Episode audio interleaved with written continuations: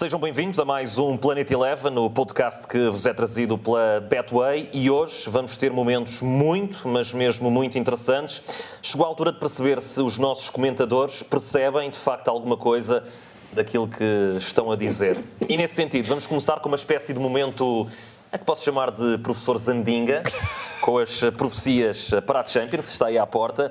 Vamos dar-vos umas dicas para fazerem a vossa equipa da Fantasy eh, para esta grande competição, mas antes vamos eh, tentar perceber eh, quais as apostas vão ser feitas nesta mesa no que diz respeito à classificação dos grupos que vão a jogo entre as melhores equipas da Europa. E vamos começar eh, pela letra A, naturalmente.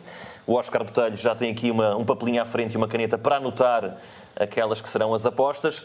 Grupo A, que recordo, tem Clube Rouge, Paris Saint-Germain, Manchester City e Leipzig. Nesse sentido, Oscar, se quiseres abrir as hostilidades, aí quais são as tuas apostas isto depois vai ter mais piada quando percebermos que vais falhar, mas uh, desde já deixar em cima da mesa aquilo que. Mas também vais participar na aposta, portanto, convém, okay. convém para já. e vai arranjar a, prenda. Sim, mas Sim, alguém nesta mesa, alguém nesta mesa que está habituado a perder apostas comigo já. Até, não, não, não, não, vamos, já, vamos já aí. Atenção, declaração de intenções antes de arrancarmos com isto. Vais falar Tomás do Mbappé. e Oscar. Não, não, não, não. não. O Mbappé podes falar já a seguir, que eu já tenho a resposta pronta para ti há duas semanas. Uh, Tomás e Oscar, vocês têm a certeza de que querem deixar o resultado da aposta. Não, não, o resultado todo. João Gomes não, Dias. Não, não. Espera aí, espera aí. O que vai resultar da aposta querem deixar na mão do João Gomes Dias? Sim. Já ouviram falar do Bruxo de Faf. Isto é o Bruxo do Pragal. Atenção. Agora pensa. Eu, em relação a este, este modelo de apostas, eu não tenho dúvidas. Eu tenho dívidas para com o João. Portanto, ficou o aviso. Queres participar da mesma, Oscar? Quero participar. A minha questão é, portanto, como o Tomás disse, a única hum. preocupação é uh, qual é o prémio. O prémio será definido posteriormente, portanto, consoante a minha classificação. Portanto, o prémio tem que ser entregue. está. O prémio tem que ser entregue até ao início do mata-mata, portanto, okay, okay. antes dos oitavos. Também só sobram três, porque eu. Portanto, já, já, sabemos que o Tomás fica, fica fora do, do, primeiro lugar, é o hábito, que o Tomás só ganha quando não há prémio. Uhum. Exatamente. E portanto, a questão é. Portanto, não te eu vou assumir Eu vou assumir as contas, uhum. portanto, Uh, que eu vou depois uh, analisar. E portanto as contas são muito uhum. simples para, para, para nós. Mas quero lembrar que na época passada houve aí uma falha do sistema, o sistema Oscar Botelho, que me prejudicou. Não, não, não. Por isso é que eu também não pude ganhar portanto, nada. Tem uns bugs constantes. E é portanto referir, dia 13 de setembro. Sim. Portanto, eu vou apontar agora, porque o ano passado não, não me deixaram apontar, disseram okay. que depois ouvir o podcast e demorei muito mais tempo. Ok, então aponta aí. E portanto, vamos apostar. O primeiro lugar, quem acertar dá 4 pontos. Uhum. O segundo lugar dá 3 o terceiro lugar dá 2 e Sim. o último lugar dá 1. Um. Ok. Portanto, aqui não há, não há dúvidas. Só para dizer que em off, antes do Tomás chegar, voltou a ser o último, uh, já a multa, o, o João diz que vamos todos coincidir no primeiro classificado de todos os grupos, à exceção do, à exceção grupo, do grupo A. Portanto, eu digo já que isso é nada mais falso. Provável. Nada mais falso. Estás a ver? Mais provável. Mais okay. provável. Pronto, vamos ver, vamos e, ver. E se isto não acontecer, é porque fizeste de propósito.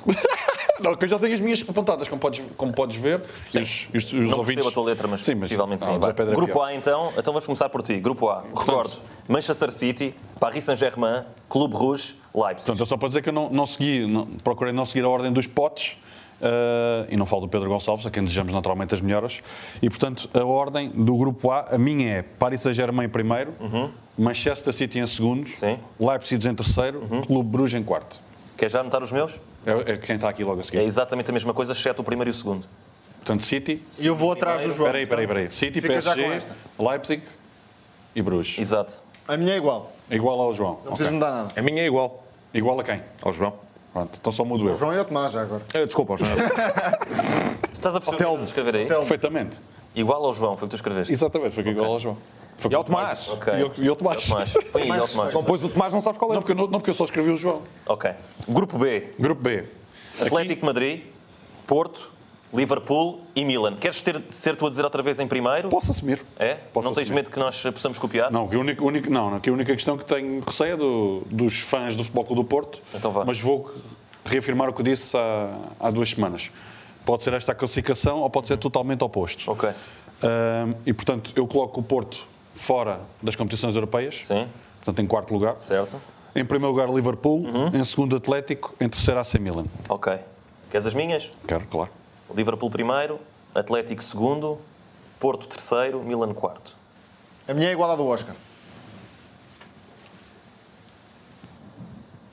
Atlético aí. Zé. Zé. Atlético em primeiro, Liverpool em segundo, Milan em terceiro, Porto em último lugar. Ok. Muito Siga. bem. Grupo C também tem uma equipa portuguesa. Recordo o Sporting, para lá dos Leões, Borussia Dortmund, Besiktas e Ajax. Vamos em, bom, seguinte, portanto, Dortmund em primeiro, Sporting em segundo, Ajax em terceiro e o líder da Liga Turca em último. Zé, Dortmund em primeiro, Sporting em segundo, Ajax em terceiro, Besiktas no último Portanto, lugar. igual. igual. Eu vou com Ajax em segundo e Sporting em terceiro. O primeiro e o quarto é igual. Como é que é? Dortmund em primeiro. É muito difícil. O Ajax em segundo. Sporting terceiro e Besiktas quarto. Podes pôr o João igual ao Tomás. Poupa-te aí em algumas coisas e, e é mesmo aquilo que eu penso. Grupo D, Sheriff, Shakhtar, Inter e Real Madrid. Eu acho que é essa a classificação. O Oscar aposto que colocou o xerife em primeiro. Portanto, aqui segui a ordem dos potes. Sim. Real, Inter, Shakhtar e Sheriff. Acho que aqui estamos quase todos de acordo. Mas olha que o, o Inter é que teve no pote 1. Real. Inter, Shakhtar e Sheriff é a tua aposta. Real, Inter, Shakhtar Primeira bola no posto, Oscar. Também. É igual? É. Também. Real Madrid, Shakhtar, Inter e Sheriff. Então só mudou o Zé Pedro. Portanto, aqui os, os pontos podem vir. Mete as fichas todas em 10 e nos seus ucranianos. Exato. Portanto, aqui o- Que iam, que iam vela com o Mónaco. Pá, vezes co- às vezes as coisas correm mal. Já tens isso bem apontado ou não? tudo. Grupo E. Também um grupo com uma equipa portuguesa. Benfica, Barcelona, Bayern de Munique e Dinamo de Kiev. Oscar apostou em Bayern, Barcelona, Benfica e Afinal, Dinamo de Kiev. afinal percebes a letra. Não, mas esta era fácil, acho eu. De... Nós já A tínhamos... minha é igual à do Oscar outra vez. A tua, a do Tomás é igual à do Oscar. Desta A vez eu minha- estou a tentar copiar-vos, que é para não, para não perder muitos tempo. pontos. A minha é igual à do Oscar e do Tomás. E a tua? É igual ao dos restantes. Muito bem. Pronto, o primeiro grupo em que não há nada de. Grupo diferente. F, ou Grupo F, como algumas pessoas dizem. E não poderiam participar neste podcast, obviamente. Manchester United, Isso é gira com nomes. Villarreal, Atalanta e Young Boys. Aqui, Manchester United em primeiro, Sim. Uhum. Vila Real em segundo, Atalanta em terceiro Sim. e Young Boys que vai dar muita luta em quarto. Eu troco a Atalanta com o Villarreal porque o Unai Emery quer, obviamente, ir jogar a, a Liga Europa. E eu sou, e eu sou igual ao João Gomes Dias precisamente por isso. Três. Portanto, sou eu é que. Atalanta Bergamasca, nel Villarreal, segundo Vi- posto. Villarreal de Unai Emery, de empate em empate até à vitória final. Exatamente, qual eh, Fernando Santos. Ora, grupo G ou grupo G, como algumas pessoas dizem, e para ninguém ficar de fora também. Sevilha, Salzburgo, Lille e Wolfsburgo. Este, Este é difícil. curioso. Este, é o, este para mim é o grupo da morte. É. Já Juntamente com o também. grupo do Futebol Clube do Porto. Aí está. Em que o primeiro pode ser quarto Uhum. e vice-versa. Aqui coloquei. Foi o que tive mais dúvidas. Acho que há um favorito, apesar de tudo. Sim. Não sei se vocês concordam. Eu acho que sim, Sevilha. Eu, pelo menos, é o Sevilha, para mim. Sevilha, Wolfsburgo, Red Bull Salzburgo e Lille fora das competições europeias. E eu vou igual ao Oscar, pronto. Wolfsburgo, Sevilha, Red Bull Salzburgo e Lille. Wolfsburgo, Sevilha. Se- Wolfsburgo, Sevilha? Uh, Sevilha, Salzburgo e Lille. Muito bem, eu estou igual ao Oscar e ao Tomás.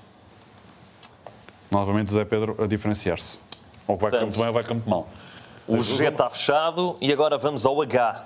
Chelsea, Zenit, Malmo e Juventus. Portanto, aqui, Chelsea, Uhum. Juventus, Zenit e Malmo. Igual. Também. Ainda pensei pôr o Malmo à frente, só que depois O Zenit, É, o arrependi-me. Sim, o Zenit está... Será que a Juventus, será que a Juventus passa? Ah, passa. Acho que o Zenit é, É o meu coração napolitano. forte internamente, mas não tem Ah, demasiado. estás de parabéns este fim de semana, A é? propósito, sabem quanto é que ficou o Nápoles Juventus? este- Mas é isso que eu ia Obrigado. dizer. Não, mas queria, não, mas queria, não, mas queria já, dizer, queria já dizer que é a minha dica para, para- antes de dizer nomes para a Liga de Fantasia. Uhum. Sim. Uh, sendo o oposto daquele jogo que todos nós nos lembramos, talvez exceto o Tomás, E é do, do Hugo. Até não lembro. Joga, joga, Claro não sejas molengão, joga com o coração. Acho É. que nas apostas não podemos jogar com o coração. Ok. Mas podes pôr igual o meu. Igual? Ok.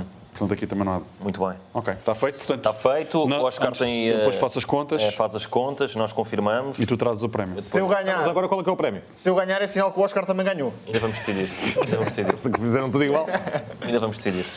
Não, Vamos, desculpa. não, vais. Então, tens... então, mas não era para anunciar hoje? Não, não. Não, não está anunciado. Depende um pouco da classificação da primeira jornada e do encaminhamento. Pá, isto é sempre a mesma coisa, não vos avisei. Pronto. Entretanto, uh, vamos continuar na Champions. Nós tínhamos também aqui falado entre nós que íamos dar umas dicas a quem, a quem joga a Fantasy. E são muitos dos nossos uh, ouvintes aqui do podcast que também tentam até divertir-se de certa forma, tentando construir uma equipa dentro de um, de um limite orçamental para pontuarem o máximo possível. E queria saber das dicas que vocês podiam deixar aos nossos ouvintes, de jogadores talvez não tão conhecidos, eh, que fossem mais baratos e que pudessem eh, vir a pontuar bastante e que ajudassem um, os nossos, aqueles que nos escutam. Tomás, queres começar? Posso queres começar? Se calhar começava até pelos três grandes. Ok. Faz sentido destacar alguns jogadores que podem ser úteis para esta jornada e mesmo para a fase de grupos em geral. dúvida. Então, começando pelo Benfica, que joga primeiro do que os outros, Uhum. acho que um jogador que pode ser uma mais-valia é Rafa. Nesta altura é um dos jogadores em melhor forma dos encarnados, conta como médio, Uhum. ou seja, marcando um gol eventualmente pode dar uma pontuação eh, interessante. Depois de Porto e Sporting, no Porto acho que Luís Dias, num jogo tão difícil, pode ser aquele que mais valerá a pena. E do Sporting, por jogar em casa e por ser um jogo eh, mais taco a taco, vá lá, frente ao Ajax, há três jogadores que podem ser interessantes. Um deles é Pedro Porro, um lateral ofensivo, com muita chegada, com capacidade de marcar ou assistir. Mateus Nunes, que é um jogador também que neste tipo de jogos costuma sobressair e tem também alguma presença na área contrária. E por fim, Pablo Sarabia. É um jogador que tinha acabado de chegar no clássico contra o Porto e não foi titular, mas agora parece-me improvável que não jogue de início. E sabe-se que é um jogador com muita capacidade no último passe e também ao nível do remate.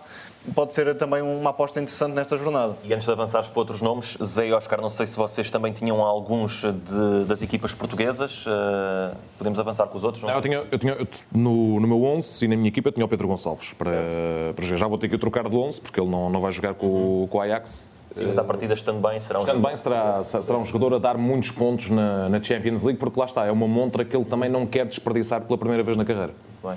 Para, Nos outros- Parafraseando um, um antigo colaborador desta casa, pontos, pontos, pontos. Muito bem. Noutro, noutro sentido, eh, e antes de olharmos para os jogos também das equipas portuguesas, porque também convém espreitar aquilo que pode ser essa, essa primeira jornada, outros jogadores, Zé, posso começar agora por ti, eh, que não sendo do- das, das equipas eh, nacionais, mas que também podem acrescentar algo à pontuação da- das fantasies aí pelas ligas fora. Logo à partida, por ter colocado o Shakhtar como grande candidato a seguir em frente rumo aos oitavos de final, atenção a Pedrinho. O ex-Benfica que está a pegar destaca, faz, um- faz uma primeira mão fantástica nos, eh, nos play-off com o Mónaco e acho que pode ser eh, um jogador muito interessante a termos em conta para essa fantasy. Outros dois nomes, Anthony do Ajax, atenção que é um jogador com uma capacidade tremenda, um jogador que, ao nível daquilo que o Ajax tem demonstrado, é um jogador intocável na, na equipa de Eric Ten Hag, fica já o, o aviso para o Sporting. E depois, um nome que já falámos neste podcast desde o início da temporada, mas que já não é uma grande novidade pela qualidade que tem evidenciado nos últimos anos, mas que tem aqui a primeira grande oportunidade de se mostrar na, na Liga dos Campeões, que é a Danjumá do, do Villarreal. Já agora, porque o Zé Pedro falou de dois clubes de que também tenho jogadores, destacava TT. Primeiro porque o Shakhtar vai jogar com o Sheriff e à partida é muito favorito e os jogadores de ataque é podem pontuar. atenção. Convém, Exatamente. convém, convém. não, não esquecer. Tem ali umas letras pelo meio. E o outro jogador, não necessariamente para a primeira jornada, mas para toda a fase de grupos, é Alach, o avançado do Ajax, que também é capaz de pontuar bastante. Ou seja, aqui dois, dois nomes já para o Sporting ter eh, Sim, em, sem em atenção. Oscar, eh, que nomes queres juntar também? eh, àqueles que já foram lançados, enfim, eh, também reforçar alguns que já, já, já foram aqui também ditos. Portanto, aqui para já só pretendo fazer um pequeno parênteses, até porque, como sabem, já, já trabalhei noutra, noutras áreas e, portanto, quando chegava a esta altura, o número de mensagens que eu recebia de quem queria entrar na Fantasy, não só eh, a nível da Champions, mas também a nível nacional, o que eu respondia era sempre não, não respondia a SMS e, portanto, passei a partir daí, que até porque trabalho no- nesse tipo de área, a ter eh, as dicas que depois apelidaram do especialista, portanto, hashtag dicas do especialista. A tua equipa na Especialista Fantasy vamos ver no final da fase de grupos, atenção. Não, não, não. A tua equipa na Fantasy chama-se o especialista? ou- Ainda, ainda não tenho, ainda não tenho não nome, ainda não tenho nome, mas dada a dificuldade, até porque é importante referir isso, nós vamos estar eh, a trabalhar em horários de Champions e, portanto, eu já, já fiz aquilo que acho que todos deve- devemos fazer. E, portanto, a minha recomendação aos meus colegas que vão fazer esta Liga de Fantasia é arranjar o mesmo que eu, que é um adjunto, ou Ok. como nós decidimos chamar os dois, uma comissão técnica. É quero para aqui- que é para poder estar concentrado no jogo e não estar concentrado nos 11 que vão jogar Ok. a meio Quero da aqui tarde. destacar uma coisa, atenção, o Oscar está aqui a falar de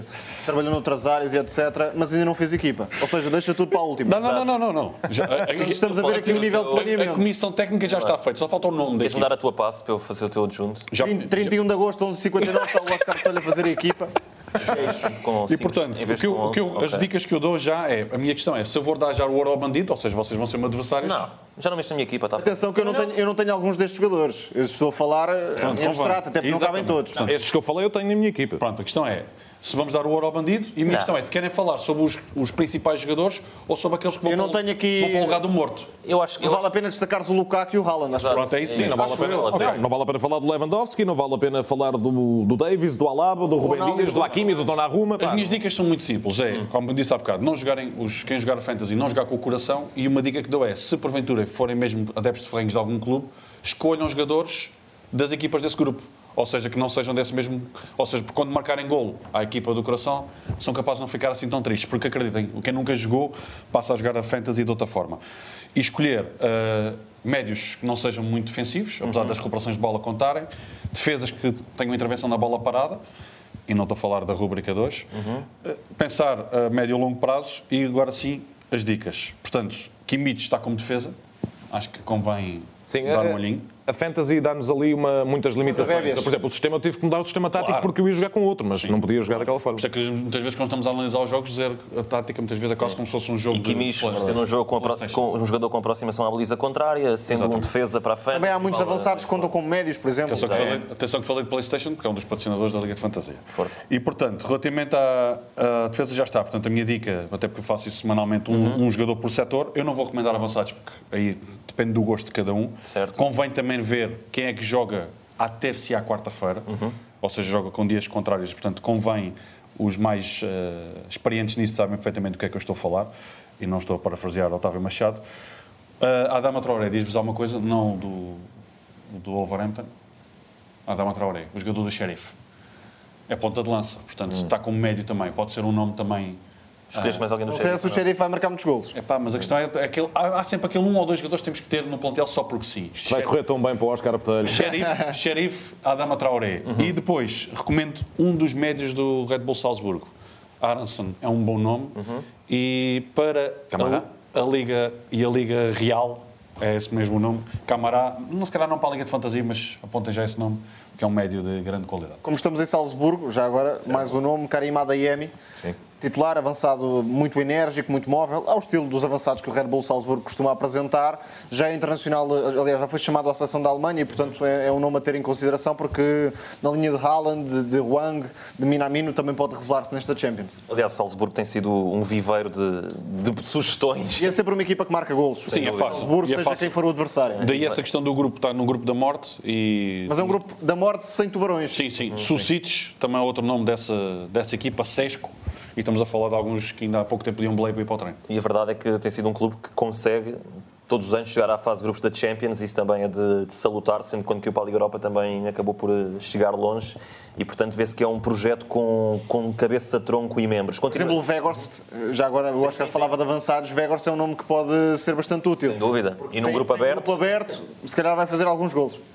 A equipa do Wolfsburg já agora que vai jogar com o Lille no arranque desta Champions. Por falar em jogos de arranque Champions, vamos então olhar aqui eh, rapidamente também eh, para aquilo que é a participação portuguesa. Já o fizemos de forma mais global quando tivemos os grupos. Vamos olhar agora mais para a primeira jornada.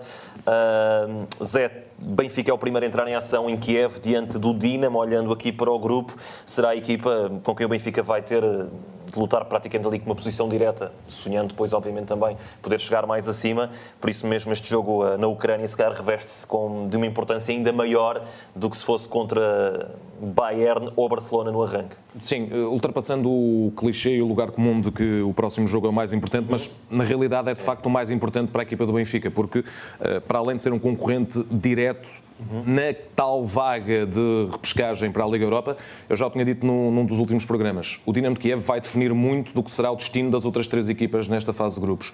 Eh, e o Benfica, tendo em conta aquilo que está a fazer o Dinamo, líder da Liga Ucraniana, já com eh, 22 golos marcados em, em 7 jogos E dois tem que sofridos e dois sofridos apenas em, em, em 7 jogos, é uma coisa notável. Eh, com Tsigankov, com Bujalski, eh, já em grande forma, eh, este Benfica terá de chegar a Kiev e tentar agredir a equipa de Lucesco para se tentar adiantar no marcador cedo. Este Dinamo de Kiev é muito incisivo na transição, mas é uma equipa que ainda revela algumas fragilidades ao nível defensivo e, sobretudo, ao nível da transição defensiva, onde o Benfica se tem revelado muito forte e muito insaciável. E o Benfica terá de aproveitar isso para conseguir marcar cedo em Kiev e para ganhar esse mesmo jogo. Oscar, uma, uma equipa do Dinamo que, ao contrário do que acontece com o Shakhtar, tem aqui uma política bastante diferente, aproveita mais jogadores ucranianos, aliás é a espinha dorsal da, uhum. de uma seleção que tem dado nas vistas nos últimos, nos últimos tempos com, com o Andriy Shevchenko. Quais são os principais perigos para o Benfica da equipa do Dinamo, na tua opinião? Um deles é também do Pragal, está bem que falamos. Portanto, e não, não tem feito um bom arranque, como tínhamos falado há duas semanas, mas marcou pela, pela sua seleção. Uhum. Assim por baixo que o Zé disse, ou seja, acho que o primeiro jogo, não só do Benfica, uh, e também já depois antecipando, quer principalmente também do Sporting, pode definir muito daquilo que, que as equipas irão fazer. Uh, nesta fase de grupos e reforça aquilo que disse há duas semanas. Acho que quem ficar com o traumatismo ucraniano das três que jogar com, com o Dinamo Kiev, seja em casa, seja fora, pode ter essa mesma dificuldade, porque sabemos que é uma equipa capaz do melhor e do pior. Falamos de, naturalmente da equipa do Dinamo Kiev. O que temos visto da equipa do Benfica é que é uma equipa que, uh, contrariamente a anos anteriores, tem tido menos, maior rotação de jogadores e nota-se que a equipa está uh, com eficácia a atacar e a defender. E, portanto, consegue claramente alternar o jogo organizado e ataque apoiado com saber sofrer, também estar um pouco mais na expectativa, como aconteceu contra o, contra o PSV. Portanto, acredito que o Benfica uh, pode e deve uh, sonhar com, com algo nesta fase de grupos, mas muito importante o que irá fazer já contra o Dinamo.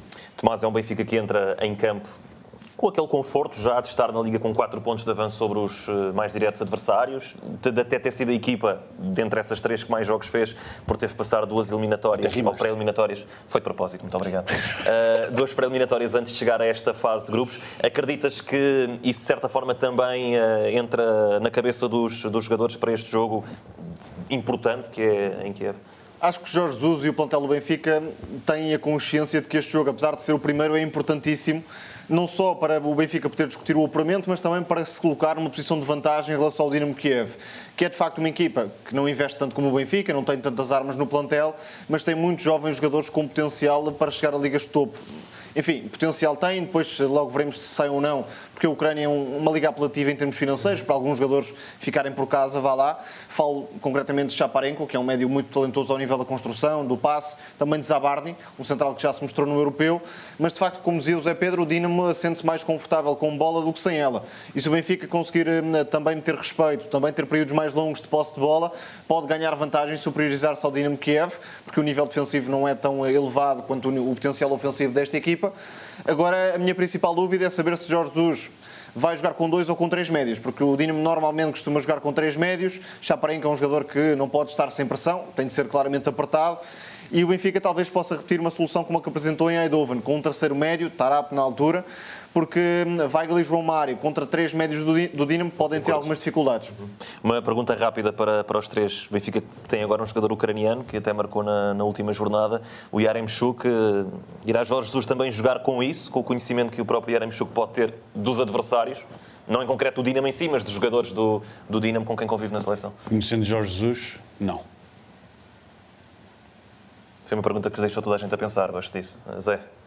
Mais. É assim, eu, eu, eu, acho que é inevitável uh, usar a experiência de, de Aremchuk, não só no, no Dinamo. Eu digo pela forma como conhece os, os é, colegas. Certo, mas sobretudo pelo, porque a espinha dorsal da, da seleção ucraniana, como já como já Para lá da qualidade do próprio jogador. Está, acho que será sempre vantajoso. Por exemplo, claro. Zabarni pode ter um defeito considerável que Aremchuk conhece, ou outro jogador qualquer. Enfim. mandar umas bocas em ucraniano. Exatamente. Nem que seja a nível micro, um ou outro pormenor que seja relevante, acho que Exatamente. Jorge Jesus, mantendo alguma humildade, pode sempre questionar Aremchuk sobre isso. Muito bem. Oscar, uh, depois uh, na quarta-feira teremos uh, Porto e Sporting. Vamos começar com os Leões. Sporting em casa com o Ajax. Já aqui tínhamos falado que o Sporting das três equipas portuguesas e até também com essa vantagem de ter estado no pote 1 acaba por aparentemente ter um caminho menos difícil, não, não significa que não seja difícil, mas menos difícil. Que é que se pode esperar do Sporting diante do Ajax? Um Sporting que já empatou duas vezes no, no campeonato e que vai ter verdadeiramente agora uma prova de fogo que não teve o ano passado. Sim, aqui é, o principal aviso é Sebastian Haller, que visou este, este fim de semana uh, na vitória do Ajax frente ao Zwolle. Agora a questão é que, enquanto que o Ajax, já tínhamos falado nisso há duas semanas, joga contra uma, uma equipa com muitas debilidades, uh, e vence com esse bis de, de Haller, acaba por ter uma, um jogo que deixa muitas mazelas, ou seja, o jogo contra o Futebol do Porto. Não falo só a nível muscular, também pelo, pelo número excessivo de faltas, mas principalmente falo do, do, cansaço que possa vir desse, desse mesmo jogo e daquilo que já falámos, portanto, da, da, da, profundidade ou da falta dela a nível do, do plantel do Sporting. Penso que o Sarabia ainda mal conhece o nome dos colegas todos uh, e, portanto, poderá ser um nome fundamental nesta época do, do Sporting, mas o Sporting no meu entender, aqui tem muito a ver com a questão da, da, estratégia do jogo, porque sabemos que o Ajax é uma equipa que gosta de ter a bola. Certamente o Sporting, que tal como nós, uh, foi ver os jogos também que o, que o Ajax já fez, e aqui fica a dica principalmente para aquele jogo contra o PSV.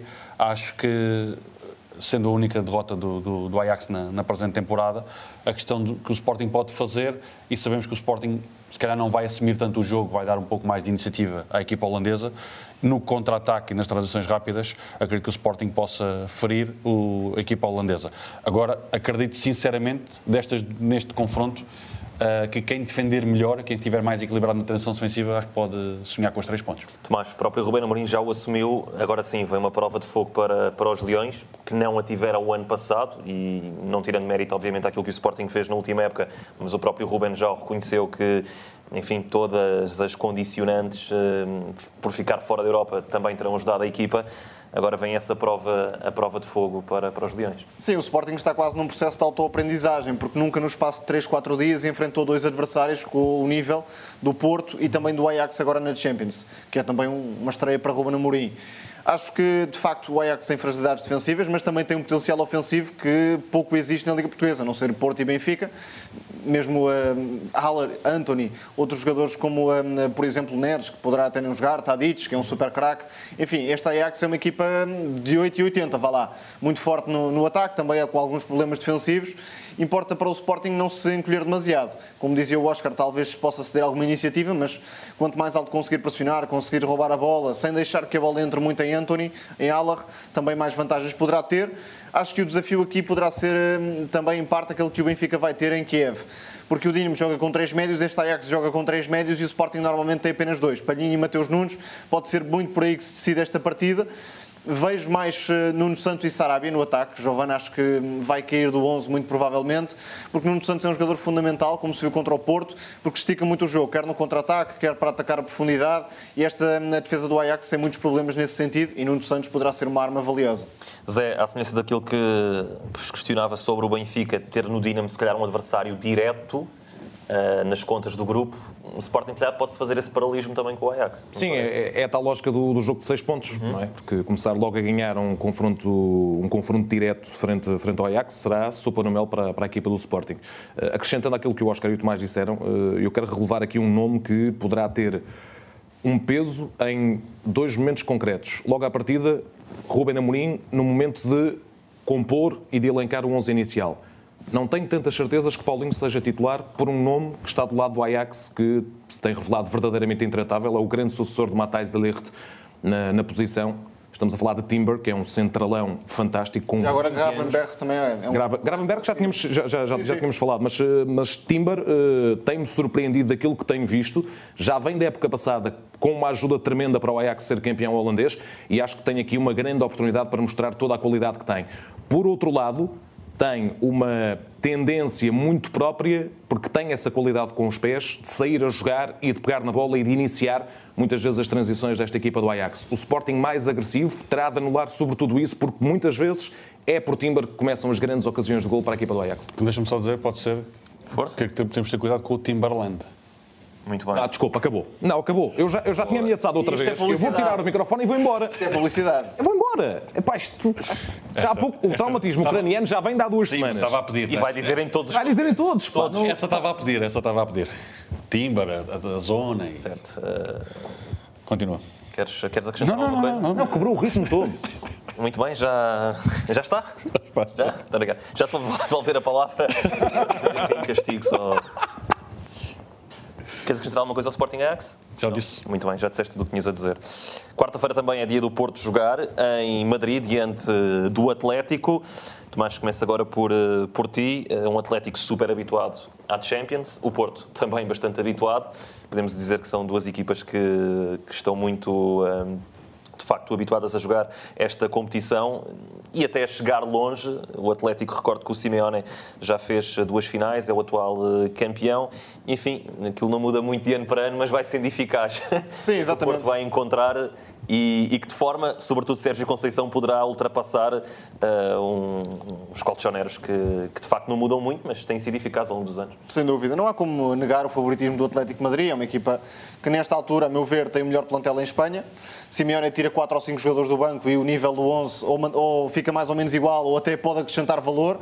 Isto, claro, dá uma grande mais-valia a Diego Simeone. Há um aspecto relevante neste Atlético, é que já não é uma equipa muito previsível em nível de sistema. Ou seja, Sérgio Conceição não sabe como é que Simeone se vai apresentar. Acredito pessoalmente que vai jogar com três centrais, com dois alas projetados, e isto pode obrigar também a algum ajuste no 4-4-2 do Porto. Por exemplo, na época passada fez isso contra o Chelsea, contra a Juve, com um jogador como Corona ou como Luís Dias a baixar para a linha defensiva, permitindo que Marcano jogue mais por dentro, eventualmente. Há uma vantagem para o Porto, é que este Atlético não é uma equipa hum, ao estilo do Liverpool, isto é que sufoque, que tenha 90 minutos de alta rotação, ou seja, vai deixar também que o Porto tenha algum tempo de posse de bola e é importante que a equipa de Sérgio Conceição consiga mais facilmente ligar com os médios para depois encontrar Corona, encontrar Luís Dias, porque este Atlético tem algumas facilidades nas laterais, defensivamente. Trippier, um jogador como Carrasco, que muitas vezes joga como ala esquerdo, não são propriamente especialistas defensivos e o Porto, se conseguir hum, ativar os extremos, Luís Dias e Corona, provavelmente, vai ter algumas vantagens. Importa também perceber o papel de Otávio, porque pode ser, pode ser o tal médio ala que joga mais por dentro. Enfim, também há dúvidas no sistema de Sérgio Conceição, porque o próprio sistema do Atlético não é hum, conhecido à partida. Zé, eh, é inegável, Luís Dias tem sido a grande figura do Futebol Clube do Porto, ainda agora o clássico fica muito marcado pelo gol que fez, perante um Porto que acabou por nos 90 minutos não, não ser, e, e muito longe disso, uma equipa que estivesse a aproximar-se constantemente da baliza dos, eh, dos Leões. Hum, é um Porto demasiado dependente deste jogador e ainda com Corona a pensar que saía, com Sérgio Oliveira também a pensar que saía, ou seja, está Sérgio Conceição muito dependente do virtuosismo do colombiano. Sim, ainda está muito fresco, tudo muito fresco em relação a Corona e Sérgio Oliveira. Sobre Corona já, já vou dizer eh, algo eh, mais de, mais de concreto. Bem, o Luís Dias, de facto, demonstrou a toda a gente que com menos de 24 horas, ou pouco mais de 24 Sim, horas é de esse. operação, É chegar a- faz um jogo absolutamente notável em Alvalade. A arrancada que faz, independentemente de questionarmos eh, a abordagem e o momento defensivo do Sporting em toda aquela jogada, mas eh, tem muito mérito Luís Dias e, eh, sobretudo, do ponto de vista físico, a maneira como se entrega como se fosse uma autêntica final de Champions para, para conseguir pelo menos o Porto pontuar em Alvalade. Já agora nem me admiro que Luís Dias vá parar futuramente ao Atlético de Madrid. Se quiserem podem apontar esta. Posso também, esta também Quiserem vai ser de borla. esta. Esta também vai ser de borla. Luís Dias em janeiro, provavelmente, já não está no Futebol Clube do Porto, mas isso lá, lá chegaremos. Podes, se quiser, apontar, podes, se quiser apontar Queres essa. apontar? Eu vou Oscar Botelho. Não, posso é apontar, aponta posso apontar aqui quando, quando for sai- aqui a, sai em dezembro. Quando for a da... Sai em janeiro. Em janeiro, desculpa, sem janeiro. Pronto. Bem, está apontado? Duas situações na equipa do Porto. Marcano, lateral esquerdo, permita uma expressão, Jamé. ok. É sofrível ver Marcano, um central que na sua Tem posição... Manafá na- a jogar lá. Não, Wendel. Wendel, já está na hora. Está Não mais do que é na um hora. contexto complicado lançá-lo contra o Atlético Madrid na estreia. Desculpa, então tu vais ter um jogador como Trippier, não estou a outro jogador, tudo bem, outro jogador como Trippier e tudo mais a cair em cima de Marcano depois do que se passou em Alvalade? Creio que, falando na hipótese que eu levantei, Marcano a fechar mais por dentro, com um, um- um dos alas do Porto, por exemplo, a recuar. Isso são as nuances, isso são as nuances do sistema de Sérgio parece mais Conceição. provável. Certo, mas todos sabemos que Sérgio Conceição é conservador em relação a, a- a grandes alterações sistémicas, sobretudo num microciclo que não é um microciclo, é um micro, micro, micro, micro microciclo. Mas não me chocava nada que, por exemplo, numa defesa a 4, ou seja, o Wendel o titular. É Ali, isso, até me não, a ideia é mais essa, a ideia é essa, a ideia é essa. Wendel, marcando como lateral esquerdo numa defesa A4, jamais. Certo. Jamais. Corona, entra contra o Sporting, depois daquela troca muito subtil de, de argumentos, eu quero jogar mais. Mas não parecia que estava dele. lá. Exatamente, a questão é essa. E Sérgio Conceição a responder, pois eu também quero que ele jogue mais. A questão é, como dizem os espanhóis e bem, Corona come o torrão ou não come o torrão? Vai correr bem ou vai correr mal? Terrão de Alicante, certo? Cinco, exatamente. Já estiveste em Alicante? Não, não. Mas, mas ainda esta, há poucos dias comi o torrão de lá. Muito bem. Uh, não é que eu vi fotos uh, nesse sentido, portanto, é que estava-te a, a, questionar. Sobre o, sobre o Porto, Oscar, uh, e até se pegando aqui nesta, numa das deixas que o Tomás deixou, a melhor plantela em Espanha. E, e, também num jogo que até eu tive a oportunidade de, de fazer contigo uh, aqui na Eleven, um Atlético Villarreal, uhum. e que se calhar desmistifica um pouco da ideia quase pré-concebida que existe um Atlético que ataca pouco. Nós vimos, por exemplo, um Atlético nesse jogo em concreto atacar uh, a atacar muito, mas em contexto de Champions. Achas que podemos esperar um Atlético assim, ou de facto um Atlético que não seja tão exuberante a nível, enfim, da, da, da exibição para os adeptos e depois também queria que falasse aí na questão do, do plantel. Sim, aqui a questão do plantel, uh, sim, acho que é o plantel mais profundo e mais equilibrado do, dos três. Uhum. Pronto, essa está, está encerrada. Relativamente à questão, até porque ontem, quando o Atlético Madrid ao intervalo estava a perder com o Espanhol, tinha mais posse de bola, mas tinha apenas, vá, podemos-lhe chamar de duas tentativas, que nem vou chamar remates, àquilo que aconteceu por parte de Griezmann e de Luís Soares. Já nesse jogo contra o Villarreal vimos uma equipa a atacar muito. Mas depois iremos também, depois, calhar, no futuro, também falar disso. A equipa do Valência tem 43% de posse de bola de média e vai na frente da La Liga. Portanto, acho que hoje em dia ter esse número de ataques e de remates, acho que isso cada vez mais uh, são apenas números. A equipa do Atlético, juntamente com a equipa do Futebol do Porto, já falámos nisso e eu continuo a, a reafirmar. Acho que quem estrategicamente for mais forte nos por maiores uh, se fará a diferença neste grupo. E, portanto, neste jogo, o Tomás em alguns pontos, que é aquela parte camaleónica da equipa de, de Diego Simeone. Ontem mudou o sistema ao intervalo. Exatamente, ou seja, faz três posições e aquilo muda por completo. Uhum. Até pode mudar mesmo dentro do, próximo, do próprio 11, com os mesmos jogadores, os jogadores têm essa cultura tática. Já por parte da equipa do Porto, foi aquilo que vimos, ou seja, o Luís Dias em Alvalade parecia claramente um gato, com o número de vidas que tinha para dentro do próprio jogo, ou seja, quando parecia impossível aquilo que ele estava a fazer face à viagem que fez. E quem já fez viagens transcontinentais, mesmo sem ser a trabalhar, sabe o que dificulta a recuperação. E, portanto, acho que jogando ou não Otávio por dentro ou Corona, acho que a grande chave do jogo vai estar precisamente nesse momento de quem é que vai ter a bola. Porque sabemos que nem o Atlético Madrid nem o Floco do Porto gostam muito de assumir o jogo. Uhum. Preferem uh, contra-atacar. Portanto, resta saber quem é que irá ficar com a, com a redondinha no pé. Mas por aí é que não se espera um Atlético demasiado pressionante, porque o Porto não é uma equipa que elabora muito desde trás, aposta num futebol mais direto e por isso o Atlético pode dar uns passinhos atrás, esperar um pouco mais pelo Porto, ou seja, não cria o tal sufoco que queria, por exemplo, um Liverpool. Aí sim, 90 minutos de alta intensidade, pressão alta, não é o caso neste, deste Atlético. Deixa-me só dizer, até porque o, o Zé tocou nesse ponto, acho que o Wendel seria uma, um trunfo até porque ainda há pouco tempo se falava da possibilidade do Wendel ir precisamente para o Atlético Madrid. E, portanto, acho que sim, está, está na hora. Não digo jamais, porque isso é, não é espanhol, portanto, aí marcando a defesa esquerda, pá, não obrigado. Muito bem. Fica respostas para serem dadas na próxima quarta-feira, no que diz respeito ao uh, Porto e ao Sporting. O Benfica, como também já analisámos, joga na terça. Vamos deixar a Champions no podcast, obviamente que é para seguir tudo, a par e passo aqui na sua Eleven até à grande final. E olhamos agora para as ligas nacionais, sendo que hoje vamos espreitar sobretudo aquilo que foi o fecho do mercado, porque havia aqui algumas, uh, alguns pontos de interrogação. Da janela, já sabia. já sabia. Muito bem, fechado o postigo. o postigo. Eu vou colocar aqui um, um nome em cima da mesa e depois vocês dizem o que quiserem. Mbappé. Eu não tenho nada a dizer, já disse. Portanto, disse há duas semanas. Queres recordar aquilo que, para quem não gostou? Tu fizeste a pergunta se saía ou não. Eu apostei não, o Zé apostou sim. Não. Zé, queres não, não, não, não, não, espera lá. Porque ele fez lá, dentro do campo. Desculpa, desculpa. Eu disse quando é que ele saía. Badum Vai ouvir, a sério, vai ouvir. É que eu fui ouvir. É que eu fui okay. ver se eu tinha dito exatamente aquilo que eu, que eu, okay. que eu acabei por dizer. Pronto. Está a resposta dada. Está, está feito. Siga. Portanto, a ti não te surpreendeu que ele não tivesse saído, até porque era a tua aposta. Ao Zé também não surpreendeu porque não disse que era agora. Mas, Mas levou-os a subir os valentes. Acho que... Neste nosso momento, El Chiringuito de Rogones. Eh, Exatamente, acho que a coisa. Em que falamos de Mbappé também. Pode dar-se mais para a frente e que o Zé vai ganhar. Uhum. Mais para a frente. Mais para, ah, frente. mais para a frente, mas não, não esta não, temporada. Não, mas a pergunta era só ali, né? Ainda. Não, esta temporada já. Não, acho que no fim da época. No fim da época. E Real Madrid? Parece-me mais provável. Mais provável. Hum... Exclusiva. É Pedro agora. Não, ok. Vamos, vamos... Mbappé não pode estar no top 3 das transferências, não é? Porque Exatamente. acabou por. Uh, Isso também era fácil demais. Ficar, é, é fácil demais. Quem é que quer começar a, a falar fico, aí no top fico, 3? Eu fico para o último. Ficas para o último? E depois justifico porquê. Querem fazer pedra, papel, tesoura, Tomás e Zé? Eu dou aqui o- a primazia ao, Zé, que é mais Vamos, velho. vamos por campeonato? Se quiseres. Queres começar como? Queres... eh, Não, eu tinha apontado por campeonato, mas. eh, Então, mas podes, podemos começar por, por campeonato, se quiseres. Pronto, três, não é? Cada um? Eu tenho para aí uns 5 ou 6. Portanto, vamos Então só que- podes escolher três. Muito bem. Então vamos começar pela La Liga. Camavinga. Certo. Camavinga. Atenção, 31 milhões de euros, muito abaixo do valor. É, é- é uma pechincha. É dado. Já marcou, é dado, autenticamente, é dado o negócio. Eu não tenho quintal, mas se tivesse, fazia como ao Kinitl. Levava- Então, mas não era o Vanakan? Sim, mas, mas jogava com o Só podes Camavinga. levar um também. Mas foi o meu primeiro cromo, quando fiz os cromoscas, foi Camavinga, portanto. E o segundo, foi, e o segundo foi, o- foi o Vanaken. Camavinga, Mbappé... Não. Não. Não. A Liga. Ah, engraçado, engraçado. Ahm, Thomas Delaney para o Sevilha.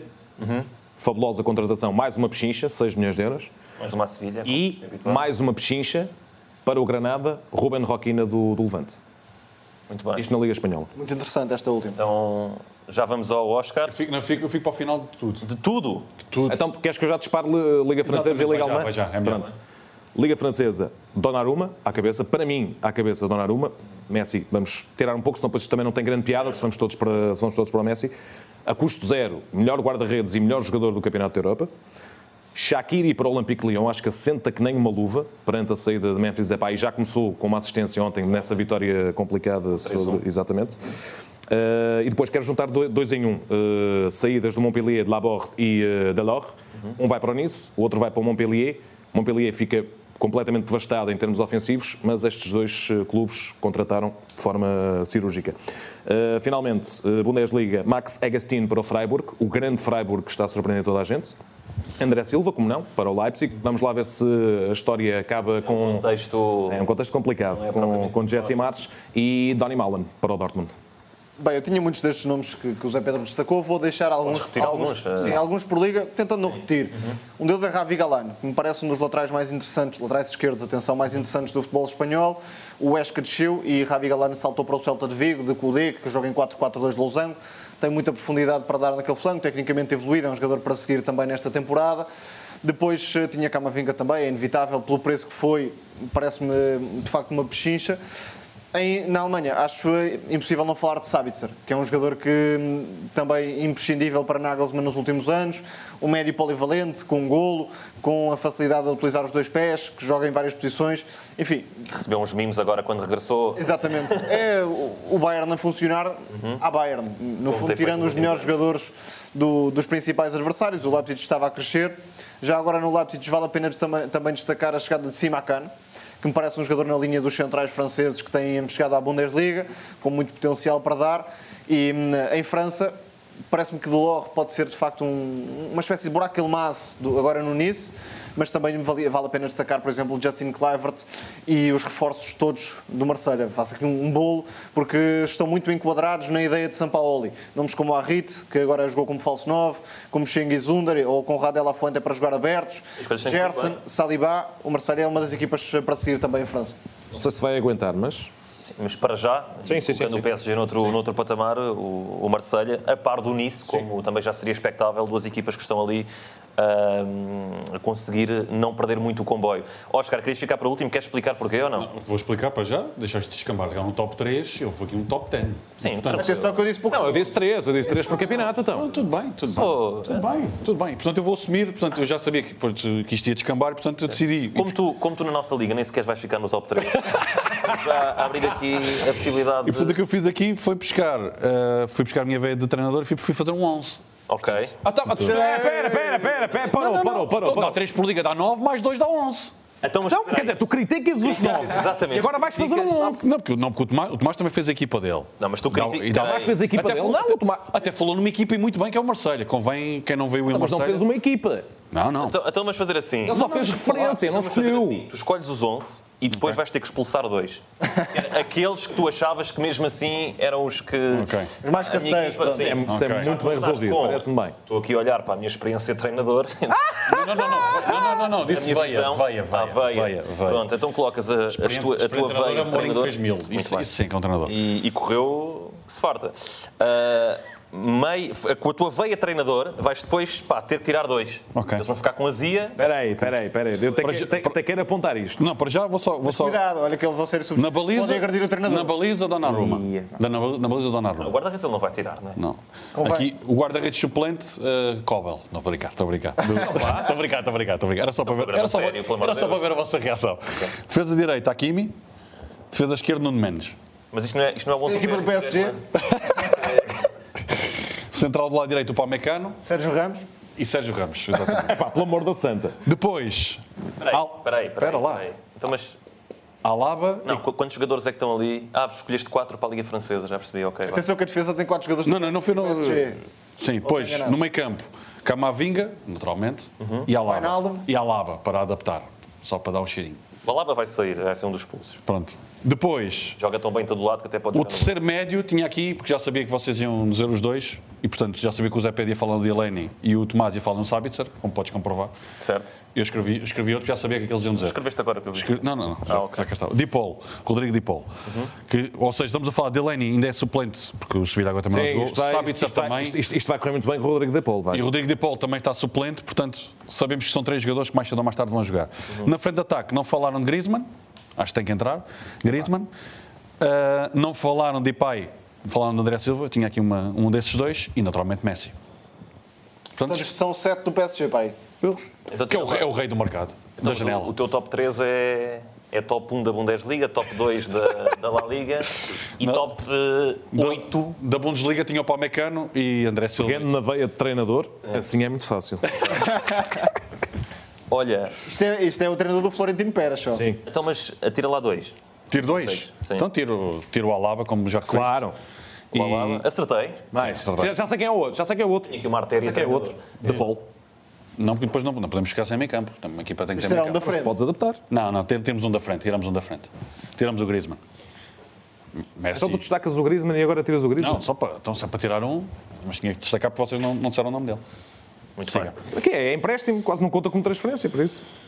Ficaram aqui eh, o top 3 ou 5 ou 8 ou alguma coisa qualquer, ou 11 da- das transferências. Ainda antes de avançarmos para as nossas rubricas eh, finais, e olhando aqui se calhar de uma forma mais leve para aquilo que foram as ligas, uma vez que hoje focámos mais nas, nos mercados, nas janelas, nos postigos, nas portadas, como queiram chamar, de transferências. Se calhar eh, vou passar a, a bola a vocês eh, e cada um fala de uma liga. Uh, Oscar, ias com o embalo, podes começar. Uh. Queres falar da Bundesliga? Quero. Então, o que é que destacas do fim de semana? Quero só destacar o cartão de visita, Leverkusen 3, Dortmund 4. Portanto, É só ver esse jogo e está tudo dito. E o outro atropelamento do, do Bayern ao Leipzig, não tanto no jogo jogado, mas na força que mostrou e na eficácia dos Bávarios. 4-1 fora, né? Um 4. Querem deixar algum apontamento da Bundesliga também? O Eintracht O Oscar foi Frankfurt. tão telegráfico. eh, Não, mas é só, é só para ganhar tempo para a rubrica. Sim, tenho- com a sua artéria Eu quero ir para a rubrica, porque eu tenho aqui a rubrica pronta. Ah, ok. O Eintracht de Oliver Glasner ainda não ganhou. Pega aqui em França, pronto, só para, para andar com isto. Cinco jornadas. Temos tempo, temos tempo. Calma, calma. Cinco jornadas com Galtier e o Nice ainda não sofreu golos. É, Ou seja, exatamente. na linha do Lille da época passada, acho que Nice e Marselha vão discutir o segundo lugar. Tenho mais dúvidas com o Lyon, vamos ver. Acho que o Lyon tem um plantel superior, mas o Nice e o Marselha, nesta altura, já revelam muita identidade com os novos treinadores e isso é espetacular que, para Nice e Marselha. E não perdendo Ainda falta o tal jogo que vai ser repetido. Ok. E não perdendo aquele fio à meada da Bundesliga, tinhas alguma coisa a acrescentar ou não? Da Bundesliga não tinha nada em especial, porque o Oscar disse tudo, praticamente. Exato. Apesar de ter sido muito telegráfico, mas muito assertivo, enquanto bebe aqui da sua garrafinha. Uh, Zé, uh, sobre a França, já que o, o- o Tomás pegou, queres acrescentar alguma coisa àquilo que foi dito? O Angers de Gerald Baticle continua também. sem perder e, e continua de facto a demonstrar que é um grande sucessor para uma grande figura da, da história do Angers que é Stéphane Melon. A equipa de facto está a viver acima das expectativas, mas enquanto conseguir viver, mais longe está do fosso da descida e o grande objetivo é a manutenção para o Angers. Isso é que é o importante. Ligão. Liga, uh, eu vou, Oscar. vou já pegar naquilo que tinha para o bloco de apontamentos, que é Luís Godinho. Portanto, o Luís Godinho apitou o Bordeaux 2. Agora tudo a desligar já o episódio. Lá 3. E pronto, falta. Portanto, a primeira, a primeira ação de, entre troca de, de árbitros na capital do móvel e em Bordeaux. Portanto, fica registado que esta Capital vai do vinho. ser, vai, Exato. ser, vai ser a primeira de muitas ações dessas. Portanto, é o teu destaque da, Como da disse, Liga. como disse Jorge Simão, vai-se abrir uma, uma garagem. Muito bem. Uh, Falta-nos a La Liga. Uh, Zé. Três líderes e a jornada não está completa porque, ao contrário de outros países, Portugal eh, privilegia-se aquilo que é, depois de um calendário FIFA muito sobrecarregado, o que é Adiamento. a dimensão europeia das equipas. Tivemos dois jogos adiados entre equipas que vão, que vão estar esta semana em ação na Liga dos Campeões, três delas, Vila Real, Sevilha e Barcelona. Hum, temos três líderes, eh, eh, Real Madrid, Valência e Atlético Madrid, com destaque claro para o Valência, com o Gonçalo Guedes absolutamente insaciável. Noel Sadar eh, revoluciona uma partida que estava muito, muito complicada, até ao momento em que o Valência consegue o gol do empate com o Maxi Gomes, e depois parte muito daquilo que é Gonçalo Guedes em campo e a inteligência, a veia do verdadeiro treinador, ok, Oscar? Pep Bordalás, para, para conseguir dar a volta a um texto que estava muito complicado. Há aqui ainda um aspecto do Valência que tem que ser corrigido. Uma equipa com muita falta de agressividade, Eh, uma equipa que tem muito menos recuperações de bola do que praticamente qualquer outra equipa da, da La Liga, e isso é um aspecto que tem que ser, tem que ser melhorado. Por outro lado, eh, re- realçar, sobretudo, eh, a Real Sociedade, novamente com o Oyarzabal a fazer um grandíssimo arranque de temporada, e o Atlético Bilbao também a morder os calcanhares da Europa, quarto e quinto classificados Real Sociedade e Atlético Bilbao. Ainda assim, se calhar sem grandes surpresas naquilo que seria a configuração. Talvez à exceção Sim. do Valência de estar, estar lá em cima. Sim, as equipas mais fortes estão no- nos primeiros lugares, falta ainda ver o, o Sevilha-Barcelona, principalmente. Dava dois destaques individuais. O primeiro é para Camavinga, que se estreou com, com um golo no novo Santiago Bernabéu, também fazia falta, porque já não havia muita paciência para ver jogos no, no Di Stefano, da Champions principalmente. E o outro destaque vai para o impacto de Thomas Lemar a partir do banco. De, de craque mundial, revolucionou completamente o jogo para o Atlético de Madrid e marcou aos 99 o golo mais tardio, de sempre para uma reviravolta na, na Liga Espanhola. E deu os três pontos à equipa de El Cholo Simeone. Uh, Oscar, uh, na La Liga, os seus apontamentos? Sim, destacar naturalmente o Gonçalo Guedes, eh, que comentei esse jogo ontem com, o- com o António Botelho. A destacar nessa exibição, o Zé disse praticamente tudo, eu disse praticamente o mesmo ontem, durante os 90 minutos, vou acrescentar só Carlos Soler, que vai crescendo e de que maneira na, na, na seleção também, e Alderete, eh, o central paraguai, que fez uma viagem também ao transcontinental, jogou e de que maneira colocou bola no mato porque é jogo campeonato, marcou de cabeça e é um, um centralão também que convém dar, eh, dar algum destaque. E destacar precisamente que o Valência, os dois próximos jogos é precisamente na recepção ao, ao, ao Real Madrid e depois o Sevilha. Portanto, são os dois primeiros testes a sérios para Bordalás. Aí teste de fogo e uh, disseste Bordalás olhando para José Pedro Pinto só para que ficasse Sempre claro. eu não tenho qualquer tipo, sei perfeitamente qual é o meu lugar de treinador, nunca seria treinador principal. Muito bem, Uh, acho que ficou aqui a mensagem. Uh, Porque há, treinador- porque há treinadores que têm muito- muitos níveis, mas alguns não têm nível nenhum. vamos, vamos, Nesta ele já não olhou para mim, que eu não sou Queres dizer treinador, nomes. Oscar? Não, não, não. Ah. Vamos abrir a rubrica Frases e Charadas com Oscar Botelho. Não, vai ficar para outra oportunidade. Uh, Vamos então para as nossas rubricas finais. Recordo que temos trazido nesta temporada a caderneta e a bola parada. Vamos começar hoje com a bola parada, que nós temos aqui, enfim, batido os livros, pegando aqui na, na questão da bola parada um pouco entre todos. Uh, Tomás, ficaste co- a cargo de, de cobrar a bola parada deste, de- do podcast do dia de hoje, na qual contamos uma, uma história ou um acontecimento, enfim, algo que esteja um pouco mais fora das, das quatro linhas. O que é que nos traz hoje? Vou outra vez à Inglaterra. Isto tem sido uma, uma constante neste, nestes É um país episódios. recheado de histórias. Mas enfim, não sei se vocês ouviram falar desta história, mas Aaron Ramsdale foi apresentado pelo Arsenal. Ouviram ou não ouviram? Não. Não. Ainda bem. Se vocês não ouviram, é porque Não, é, gente não importante, é, ouvido. é importante para quem nos escuta, Uhum. nós não combinamos, nem sabemos o que é que. o- Sim, é verdade. sim, sim, é bom. Eu já tinha dito isso no primeiro podcast, mas convém sempre Ele destacar. estava, ele estava, era jogador livre, não é? Assinou. Veio do Sheffield.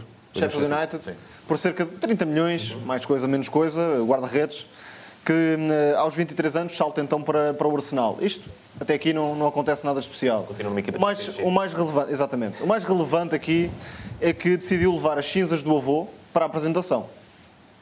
E isto aqui já é mais estranho. Mas levou as cinzas do avô porque hum, o avô morreu precisamente quando a mãe descobriu, no dia em que a mãe descobriu que estava grávida de Aaron Ramsdale. E o nome Aaron vem precisamente porque o avô se chamava Ron.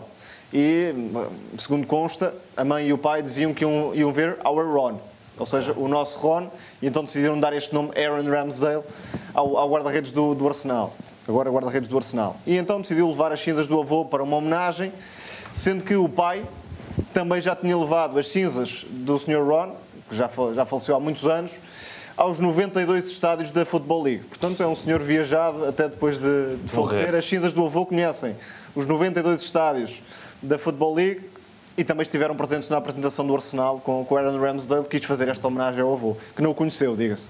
Isso é uma história mórbida. É um bocadinho, mas eh, faz parte. Sem dúvida. Ah, e que. Não, mas que mostra também essa. Enfim, essa ligação afetiva que o, que o futebol sempre também, também tem. De facto, desconhecia essa, essa história, obviamente. Já agora, mais um E pormenor ainda. A questão da experiência. Mais um pormenor. Este se calhar não é tão mau. É que eh, diz Aaron Ramsdale que o avô ia ser guarda-redes não fosse a proibição do pai. E, portanto, diz que tem essa coincidência também com o avô e que, apesar de não o ter conhecido, há muitas coisas que os ligam e, portanto, quis fazer a, homenagem enquanto jogador do Arsenal. Talvez tenha inspirado também a jogar do- nessa, do nessa posição por causa do, do avô. Não, mas é essa ligação muito Sim, sim, sim, sim. afetiva que o futebol também tem de, entre familiares, entre amigos mais próximos e, obviamente, que sabíamos aqui todos que, que o Aaron tinha ido para, para o Arsenal, mas de facto desconhecia essa, essa história. Agora vocês decidem se isto é bonito ou se é assim assustador, mas isso é, é com cada um. Eu vou um bocado para o lado assustador. E sobretudo com esse último pormenor. Também era para ser guarda-redes. Mas há essa Eu vou. ligação Eu também. sei que há uma ligação, mas a história toda é. Vamos ver se ele continua ao longo da carreira a encontrar mais pontos para fazer. Oscar, tens com- comentários? Com o avô. É o que é. É o que é. É o é. Portanto, Agora uma coisa mais... Também mais... parece alguns treinadores. Mas justifica esta derrota, é o quê? É o que é. Não, é, é futebol. É futebol. É, futebol. Vamos Bem, continuando para mais levantar, uma história. levantar- levantar a cabeça. Esta também pode ser bonita, mas dramática ao mesmo tempo. Mas Ok. já lá vamos. Harvey Elliott, um craque que tinha sido titular pelo Liverpool, lesionou-se com gravidade na partida frente ao Leeds e foi para o hospital. Também vocês devem saber isto. E no hospital ficou ao lado de um- uma criança que estava a jogar futebol e partiu o braço. E então decidiu dar-lhe a camisola e uma chuteira, uma bota, como preferirem chamar, ao rapaz que tinha partido o braço e, portanto, eh, o rapaz tirou uma foto todo contente, o pai meteu na- nas redes sociais e Harvey Elliott, nesta altura, é uma espécie de herói já em, Liverpool, também para aquela família, naturalmente, e está a ser muito destacado, apesar da infelicidade da lesão, por ter eh, perdido tempo, vá lá, e ter tido esse carinho com o jovem rapaz que partiu um braço a jogar futebol e, portanto, acabou por ficar até contente, de certa forma, por ter partido o braço e por ter recebido a camisola do jogador do Liverpool.